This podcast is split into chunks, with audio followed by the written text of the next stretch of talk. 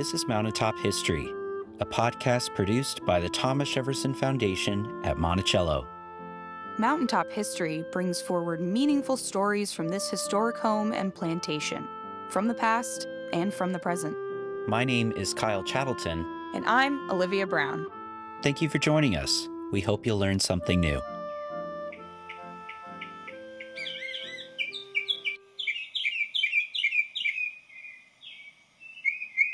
You're listening to the sounds of a mockingbird, a creature whose song involves mimicking other birds, animals, insects, and even modern technologies like car alarms.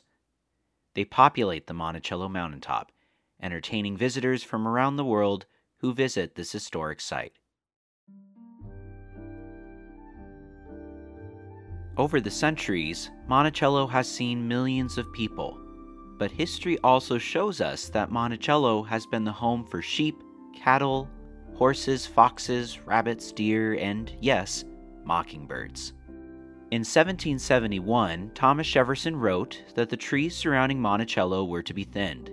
Quote, "Keep in it deer, rabbits, peacocks, guinea poultry, pigeons, etc. Let it be an asylum for hares, squirrels, pheasants, partridges. Court them to it by laying food for them in proper places." It seems that this encouragement was done to create a source of meat for Jefferson's family. There wasn't always enough poultry, though, and Nance Hemmings, a member of Monticello's enslaved African-American community, took advantage of this by raising chickens, which she then would sell to the Jefferson household. The Marquis de Lafayette introduced Jefferson to French shepherd dogs, which were then used to help herd the sheep of Monticello. Horses were bred and raised throughout the years, and up until 1800 were cared for by the enslaved chief hostler and coachman, Jupiter Evans. Many guides at Monticello today enjoy sharing the colorful names given to many of these horses: Alfred, Silvertail, Crab, Peggy Woffington, Remus and Romulus, the Eagle.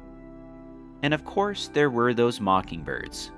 Jefferson purchased his first mockingbird in 1772 from someone named Martin, who was enslaved by Jefferson's father-in-law. Monticello eventually became a nesting ground for more of these birds, to the great delight of Jefferson. He kept some of them as pets. Some even had their own names, and it seems that Jefferson's favorite was one he named Dick. A friend, Margaret Bayard Smith, wrote, quote, "It was the constant companion of his solitary and studious hours. Whenever he was alone, he opened the cage and let the bird fly about the room. Often, when he retired to his chamber, it would hop up the stairs after him, and while he took his siesta, would sit on his couch and pour forth its melodious strains." This has been another edition of Mountaintop History, a collaboration between WTJU and the Thomas Jefferson Foundation. To learn more and to plan your next visit, go to Monticello.org.